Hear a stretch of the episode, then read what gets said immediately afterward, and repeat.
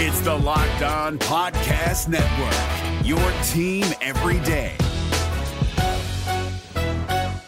Kyle Crabbs here, host of Locked On NFL Scouting. Join Joe Marino and me every day as we provide position by position analysis of the upcoming NFL draft. Check out the Locked On NFL Scouting podcast with the Draft Dudes on YouTube or wherever you listen to your favorite podcasts. Locked On Dolphins, hosted by Travis Wingfield, your daily podcast on the Miami Dolphins, part of the Locked On Podcast Network. Your team every day. I'm in town to play the Dolphins, you dumbass.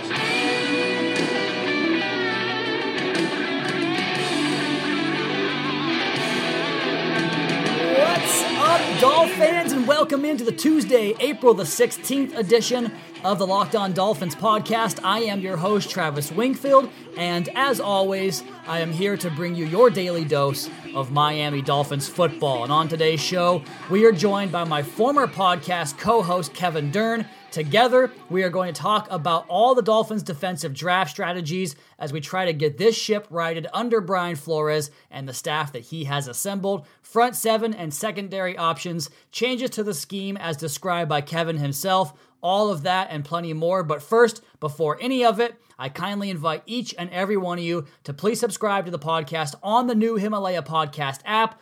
Apple Podcast, Stitcher, TuneIn, Google Play, wherever you get your podcast from, go ahead and subscribe, rate, and review this show. Follow me on Twitter at Wingfield NFL. Follow the show at Locked On Fins. You can find all of my written work as well as the rest of the team up on LockedOnDolphins.com, the number one blog in the Locked On Network, and of course the other Locked On Sports family of podcasts like the Locked On NFL Draft Podcast and the Draft Dudes Podcast for all the coverage of the 2019 NFL Draft now, just nine days away. I don't want to waste any more time and get Kevin on the show. Let's go ahead and jump back in. So another Miami Dolphins. And just a quick prelude, let's not waste any time and go ahead and get to that interview with Kevin Dern. Okay, and joining the podcast now is my former podcast co host of the Finalysis podcast way back in the Perfectville days. He's a writer for us at lockedondolphins.com. You can find his two most recent pieces on the Dolphins draft up on LOD.com as he broke down his draft preview, preview rather, into two pieces one on the front seven and one on the secondary. He is at KevinMD4 on Twitter. Kevin, it's been about a year since we did this. What's going on, man? I know it's been a while. Um, just uh, wasn't was enjoying the Masters until uh, one of the golfers in my pool uh, dropped off the pace, and excited to watch what uh, Tiger does the rest of the way. Yeah, it's funny what gambling does to sports. Is it can make you basically hate whatever sport you're watching if it's not going your way, or it can make you just love the sport even more if it's going your way. But but speaking about sports, man, we gotta talk about this baseball scene right now because my Mariners, even though they're crapping down their legs with the Astro series right now, are still 13 and four. But what's going on with the Cincinnati Reds, man? You guys are struggling. Yeah, bit of a slow start. Although they've won, they've won four in a row, so they're not too far behind Milwaukee. Um, they've had some weird injuries, like Alex Wood hasn't pitched yet this year. Nick Senzel, who's their top prospect, um, they sent him down to minor league camp, and then he got hurt. Uh, Scooter Gennett probably won't be back until June or so. So if they can hang with it, I, am hopeful that over the summer they can they can make some moves. But uh, you know, right now they're they're kind of climbing out of that one and eight start. Well, I hope so because I think baseball's better when the Reds are good, just because it's such a good baseball town. But that's not what we're here to talk about. We're here to talk about some football and particularly the Dolphins' defensive draft strategy coming up in what is just now nine days away from this Tuesday edition of the Locked On Dolphins podcast. And I wanted to ask you because this is something that I see a lot on Twitter, or maybe some disconnect between fans and film watchers. The biggest differences in the scheme from the previous regime under Matt Burke and even Vance Joseph up until now with what we assume we're going to see with Brian Flores and Patrick Graham, and specifically the way they attack gaps, or maybe even just the pre snap alignment where they put bodies in gaps to help with the run defense. What's your take on that, and how much of a difference is it going to be from previous regimes? Yeah, there's going to be quite a bit of change in terms of the front seven. Um, I saw someone on, on Twitter kind of equate the Patriots defense to sort of a deconstructed 3 4. And I think that's a pretty good analogy with it because you are going to see, depending on the formation, some guys doing some two gapping stuff. You'll still see guys out in the wide nine techniques when they do some of their third down stuff within the Patriots defense. But as a whole, I think it's really more focused on providing opportunities for the defensive linemen to free up the linebackers rather than having each person, you know, assign a specific gap on a given play. I think it's going to help the linebackers kind of, you know, stay unblocked and it also provides the opportunity for you to get more defensive backs on the field with that athleticism. And a lot of the one of the big things that kind of surprised me when I did that that Patriots defensive piece about a month ago was how much they used Patrick Chung as an edge defender. Yeah. Against especially against the run. So that's a huge difference compared to where, you know, Matt Burke was basically just relying on the defensive ends to kind of, you know, set the tone of the defense and, and kind of play out from there. Yeah, there was a, a, play that I took a look at where Patrick Chung, I think it was Dont'a Hightower strip sack in the Super Bowl, and Patrick Chung came down inside of the defensive edge rusher in Hightower and played that nasty split as I think it was a tight end came in down close and condensed into the line of scrimmage. And he was actually inside the edge rusher, so definitely a unique look there. But before we change gears here and get into your pieces up on LOD.com, I want to ask you about who I think is maybe the most divisive figure on this podcast between me and the listeners of the podcast. You talk about how the defense will free up linebackers to stay off blocks where does that put Kiko Alonso in 2019? Does he have a chance to maybe get back to some of his previous years where he was a better player? Because for me, Kevin, I still just don't see what people are enamored about with number 47. Yeah, I'm on the fence with him as well. Um, I think the defense, you know, one of the things with the Patriots is even though the most of the the plays that they have, there's two linebackers on the field, or even in some of the cases where there's three, one of them is basically playing as a defensive end. So it's really like only two true linebackers are on the field. But I could see Kiko Alonso carving out kind of a niche role um, in this defense. Whether you want to do that with someone who's making as much money as yeah. he is uh, is another matter. At the same time, with some of the guys that they've been interested in in the draft, I've been keeping track of my own big board, and they've looked at guys like Justin Hollins, Ben Banogu, uh, Reggie McKenzie was at DeAndre Walker's pro day. Um, uh, Terrell Hanks came in for a 30 visit, as did Jel- uh, Jahlani Tavai from Hawaii. It makes me kind of wonder if they're simply just using Kiko Alonso or keeping him on the roster now until they know they've got an alternative option. So I'll be interested to see if if they can secure someone during the draft. If that, you know, prompts them to try and trade Kiko, or maybe he's a, a June first cut or something like that. Um, but otherwise, I would hang on to him right now and just see what you can kind of milk out of them. I think that probably holds true for several guys in the roster with Akeem Spence, maybe even Reshad Jones and TJ McDonald on the back end there. And speaking of those guys on the back end, we're going to get into the rest of Kevin Dern's preview of the Dolphins defensive draft here next on the Locked On Dolphins podcast. It's at Wingfield NFL. The show is at Locked On Fins, and you can find Kevin at KevinMD4. We're driven by the search for better, but when it comes to hiring, the best way to search for a candidate isn't to search at all. Don't search, match with Indeed. 93% of employers agree Indeed delivers the highest quality matches compared to other job sites, according to a recent Indeed survey. And listeners of this show will get a $75 sponsored job credit to get your jobs more visibility at Indeed.com slash podcast. Just go to Indeed.com slash podcast right now and support our show by saying you heard about Indeed on this podcast. Indeed.com slash podcast. Terms and conditions apply. Need to hire? You need Indeed. If you're looking for the most comprehensive NFL draft coverage this offseason, look no further than the Locked On NFL Scouting Podcast. Join the draft dudes, Kyle Crabbs and Joe Marino, as they go position by position through the NFL free agent class and into the star studded crop of college stars who will be selected in the 2024 NFL Draft. If you want to know who your favorite NFL team should be adding to its roster, you need to check out Locked On NFL Scouting, available on YouTube and wherever you get your podcasts. Part of the Locked On Podcast Network. Your team every day.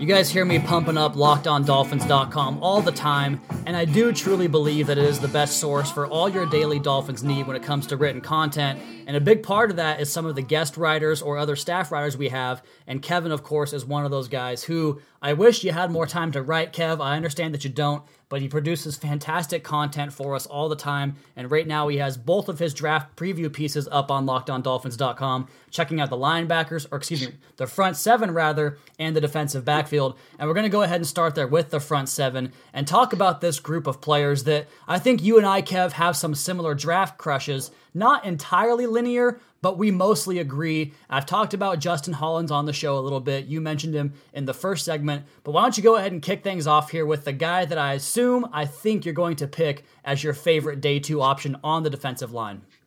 Yeah, uh, that would be LJ Collier yes, it is. out of TCU. yeah, I think you knew that one was coming. yeah, exactly did. Yeah, um, no, he's he's fantastic. I think, and uh, he really fits a lot of what you know the Patriots defense was doing last year, and he's almost kind of. I was trying to think how you would compare him to one of the Patriots players, and I really think he can kind of encompass some of the roles that they gave to Trey Flowers, uh, Deatrich Wise, and Adrian Clayborn. He can kind of do a little bit of everything.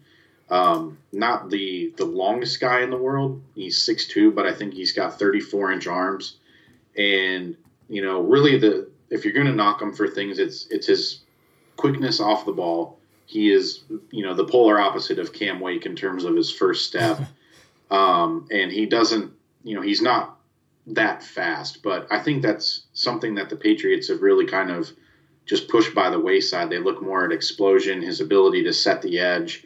Uh, if you go into the draft piece, one of the clips I found, he basically takes the right tackle from Texas with one arm and sets the edge and is able to make a tackle for loss against the run. Um, his strength and his his ability to, to kind of play anywhere from a three technique out wide to a stand up nine is, is something I really think that's going to you know draw the attention of the Dolphins coaches and I do know he's he's taken a 30 visit down there uh, to the facility in Davie.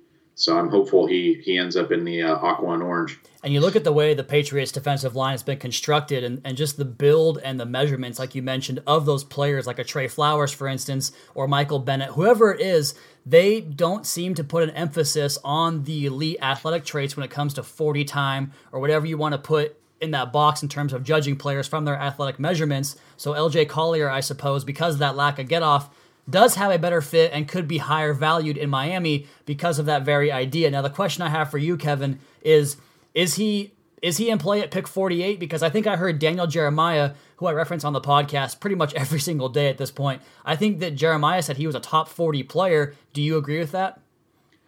Yeah, I agree with it. I think I actually saw on the NFL Network scroll that uh, I might be one rankings list behind, but I think Daniel Jeremiah had him at 45. Perfect. Um, for me, you know, even if they traded up, or let's say they do trade back, um, I don't know if I would take him at the end of the first round, but say they made a trade for Indy and got that real early second round pick they got, that might be a little bit, you know, of a reach in terms of, of overall big board value. But I think the value that he provides to the Dolphins defense and what they're looking to do, I'd be more than fine with that. Um, and maybe that's just me being a little too bullish on him, but I really like him. And, uh, you know, even if some team snuck into the back end of round one, it wouldn't totally surprise me. Well, if you're fine with it, I'm fine with it. Let's go ahead and move on to your second favorite player on this list. Who is it? Uh, that was Charles Omenihu. I know he's a guy that you and I have talked about a lot. Um, I remember watching him. I guess that was the Sugar Bowl against Georgia. Was that right? Sugar Bowl? Yeah. I can't remember. They, Whenever they, they, played. Georgia, and he really just jumped off the page. Um, I think at that point we hadn't hired Brian Flores yet.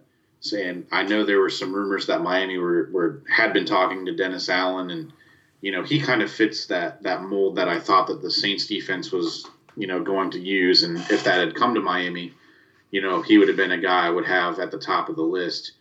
Watching a lot of him, he does a lot of different things. Um, he's longer. He's six five. He's got even longer arms than Collier he's actually slower than Collier in terms of the 40 yard dash from their combine times, but he can line up out wide. He can line up over the guard, over the tackle. and he just makes plays. You know, it doesn't always look pretty, but he's productive, and you know, I think that's something that the Patriots value more so than you know a guy who looks like Dion Jordan who can run a four five at you know six six and two eighty. I even thought that, you know, for as hard as this to do, he looks pretty good against Kyler Murray in the Oklahoma offense, and not many guys can say that with their defensive tape. Let's go ahead and get to the rest of your defensive line prospects, maybe a little bit more of a, a rapid fire here, Kev. Yeah, so uh, Jerry Tillery from Notre Dame was one of the guys I had on the list. Um, I actually saw him live uh, in South Bend against Stanford. I think he had three or four yeah, sacks. Yeah, that was his big game. That's right. Yeah. Um, so I was there to see that. I think he's a guy that you could play as a defensive end or as a defensive tackle. He kind of reminds me of Lawrence Guy a little bit, just not quite as big. Um, kind of in that same vein, if you're looking for a guy like that, Armon Watts out of Arkansas um, really had a strong season. Um, he didn't really play much at all in 2016 or 2017, but this past year he got seven sacks and eight and a half tackles for loss and he's someone I could see the the Dolphins defensive coaches looking at and thinking about Adam Butler, who is kind of the third defensive tackle for the Patriots. Um, and then I think after that we went with Jordan Brailford, who was a defensive end for Oklahoma State. Um, but he was very interesting. He was actually only 241 pounds at the East West Shrine game, which is where I really first noticed him. And going back and watching his tape, uh, with the, the Oklahoma State Cowboys, he actually played some middle linebacker for him, as well as uh, playing some stand up outside linebacker. And he's pretty athletic, pretty quick. Doesn't use his hands as much as I would like. Um, and I think that's something that maybe Miami will ding him for. But if they really are looking for that type of Kyle Van Noy player, um, he could be a fit there. Um, along the defensive line, we kind of talked about Justin Hollins.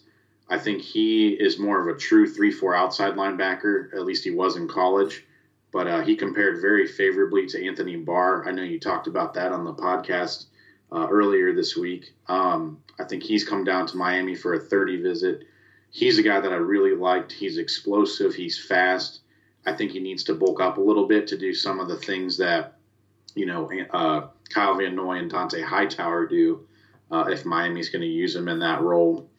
And then uh, the last guy in the piece was actually an inside linebacker, and this was more kind of in the, the line if they if they do end up moving on from Kiko Alonso. Uh, Te'von Coney is another guy. He's local. He's from Palm Beach Gardens uh, that I think Miami will really like. Just a guy who you know he doesn't test well. He's not super big, but he's very very productive. He just gets things done and you know, Bill Belichick's moniker is "Do your job," and, and Te'von Coney's always doing that. So, you know, he's he's the last guy I had in the front seven piece. So before we go to break here and turn things over to the defensive secondary, I want to ask you because I think a lot of people have a tough time differentiating what is a defensive line prospect and what's a linebacker prospect in this new defense that, like you mentioned, is an adjusted three-four. That really, I think three-four and four-three could be the two fronts they use the least when you consider four twos or even a three three or whatever the options are. This defense is going to be very fluid. So, how would you best describe what the Dolphins look for as an edge prospect compared to a guy who might convert to linebacker like a Justin Brailford or a Jordan Brailford or uh, Justin Hollins or whoever it might be? Um, well, I guess to tackle the, the defensive part of it first, uh, kind of the rule of thumb that I picked up when watching the Patriots was pretty much every formation they run is going to be a 4-2-5 look.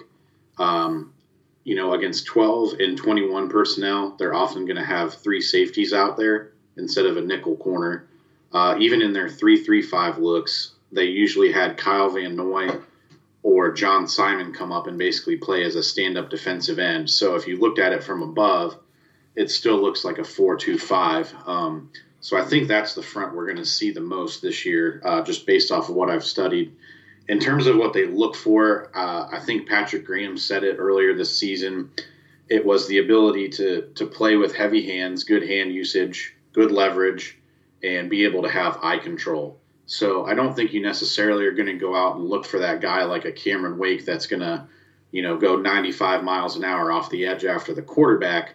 I think you're more looking at guys who are you know, smart, can read and react, can two gap, can split double teams as far as being, you know, edge defenders, defensive ends. as far as the linebackers go, I think on the outside, they're going to want guys who can play almost like a, a 3 4 strong side linebacker that can set the edge against the tight end, that can cover, that can use their hands, that can also rush. But in addition to that, they want someone who can play off the ball and sort of be like that second middle linebacker in a, a 4 2 5 look.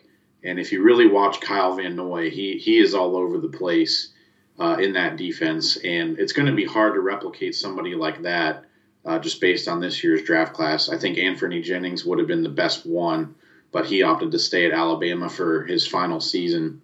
So Miami might end up with one or two guys that they, they kind of split that role over, uh, depending on who they get in the draft and they've certainly taken some cracks at it with both Jayrone Elliott and Tyrone Holmes of the AAF. But coming up on the other side of the podcast here, we're going to finish this thing up talking about cornerbacks and safeties, really the premier positions in this defense. We'll do that next on the Locked On Dolphins podcast at Wingfield NFL, at Locked On Fins, and you can find Kevin at KevinMD4. If you're looking for the most comprehensive NFL draft coverage this offseason, look no further than the Locked On NFL Scouting Podcast. Join the draft dudes, Kyle Crabbs and Joe Marino, as they go position by position through the NFL free agent class and into the star studded crop of college stars who will be selected in the 2024 NFL Draft. If you want to know who your favorite NFL team should be adding to its roster, you need to check out Locked On NFL Scouting, available on YouTube and wherever you get your podcasts. Part of the Locked On Podcast Network.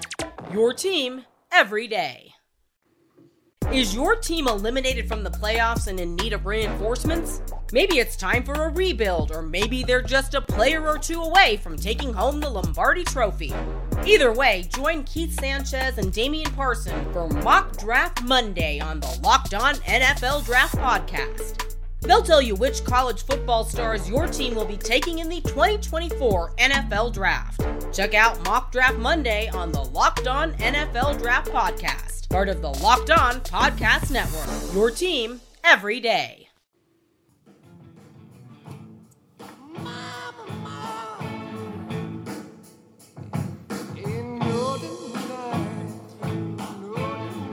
We try to teach you something on the podcast here every single day, and who better to have talk about defensive schematics and Dolphins players of needs or positions of needs rather on the defensive side of the football than Kevin Dern. And that's what we're talking about here on today's podcast on the Locked On Podcast Network. And we got to start here, Kevin, with the defensive backfield because you and I, I think, mostly agree that Minkah Fitzpatrick could be the catalyst of this defense. But they can't stop there with Fitzpatrick, Xavier Howard, Bobby McCain, because I don't know if you run into this, Kevin, but I have had to deal with it for two years now. And last year, I implored the team to really think about Derwin James or Minkah Fitzpatrick. Of course, the Dolphins wind up with the latter. But this team needs safeties, and now more than ever, as we consider the fact that this position really is the driver of the defense, let's go ahead and start there and talk about the safeties from this class in your piece up on LockedOnDolphins.com that you're that you're interested in looking at for the Dolphins. Yeah, um, I think they're definitely going to look at, at adding a, a, safety who can play the middle of the field, which is to say, like an Earl Thomas type of free safety. I also think they're going to want someone who can play as a split safety. Um, given that they have Reshad Jones and TJ McDonald, and there's some contractual things with those guys. As much as I love Jonathan Abram, he's my top safety in this class. I don't know if he's going to be a player Miami's going to, you know, want to take this year. Uh, so with that in mind, I think you're looking more at some free safety types. Um, Chauncey Gardner Johnson, who I know is a guy that you really like, he's my top one um, just because he's got some experience playing in the box, in the slot, and in the middle of the field, which is kind of similar to what Minkah Fitzpatrick can can provide to you. Um, and I think really, if they do end up having to rely on one of the two between Jones and McDonald, it's that ability to play middle of the field that's going to unlock this defense and really unlock Minkah Fitzpatrick. Um, the next guy that I, I, I talked about was Amani Hooker from Iowa he's kind of the same type of player as Chauncey Gardner Johnson, just not as athletic. Um, you know, coming from the Big Ten, you've got to be able to buck up and play the run. And there's some pretty good examples of him doing that. Um, and then the third safety that I, I, looked at is actually a hometown guy uh, here uh, from Cincinnati. uh, Mike Edwards of the University of Kentucky.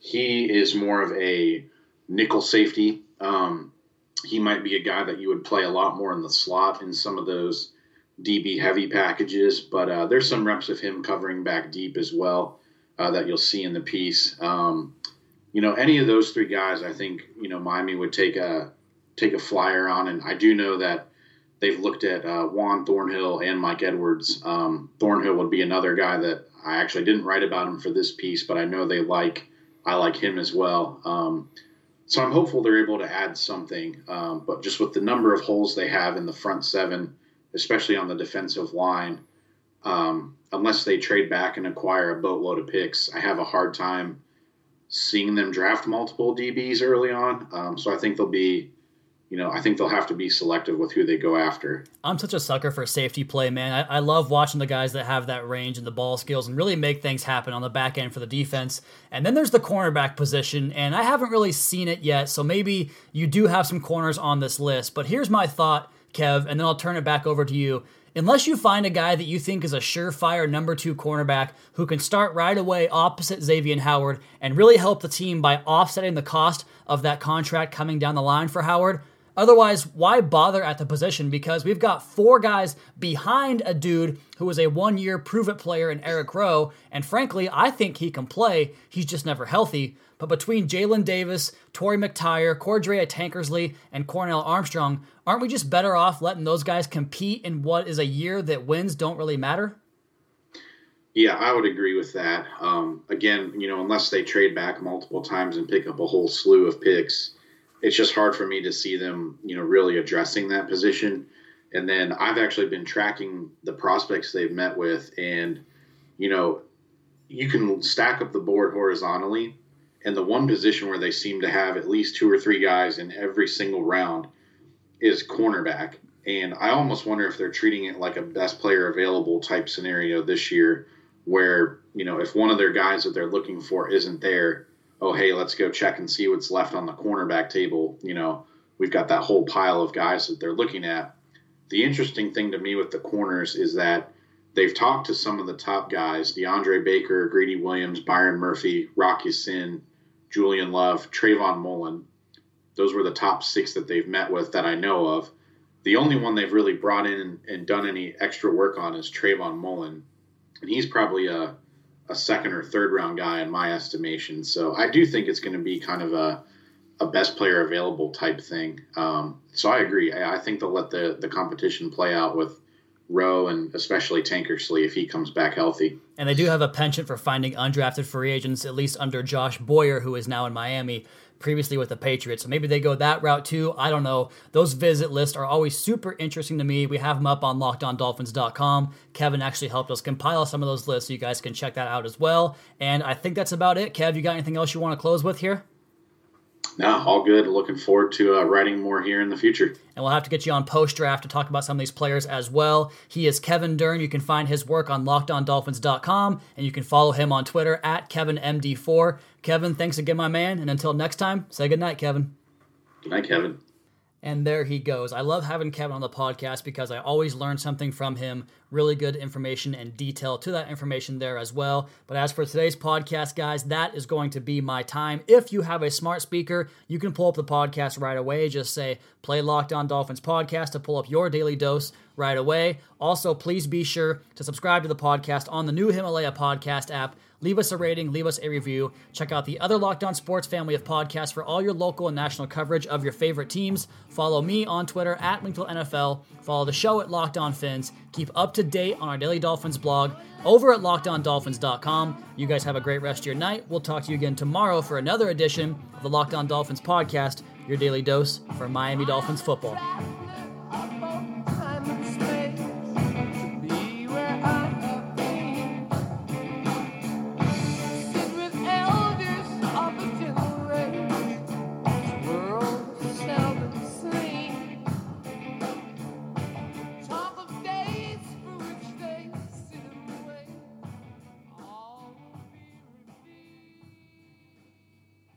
If you're looking for the most comprehensive NFL draft coverage this offseason, look no further than the Locked On NFL Scouting Podcast. Join the draft dudes, Kyle Crabbs and Joe Marino, as they go position by position through the NFL free agent class and into the star studded crop of college stars who will be selected in the 2024 NFL Draft.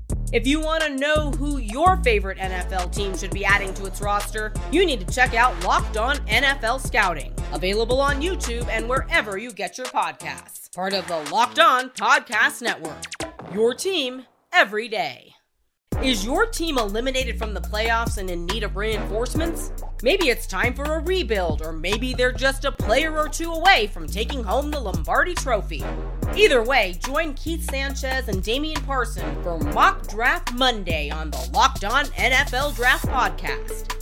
They'll tell you which college football stars your team will be taking in the 2024 NFL Draft.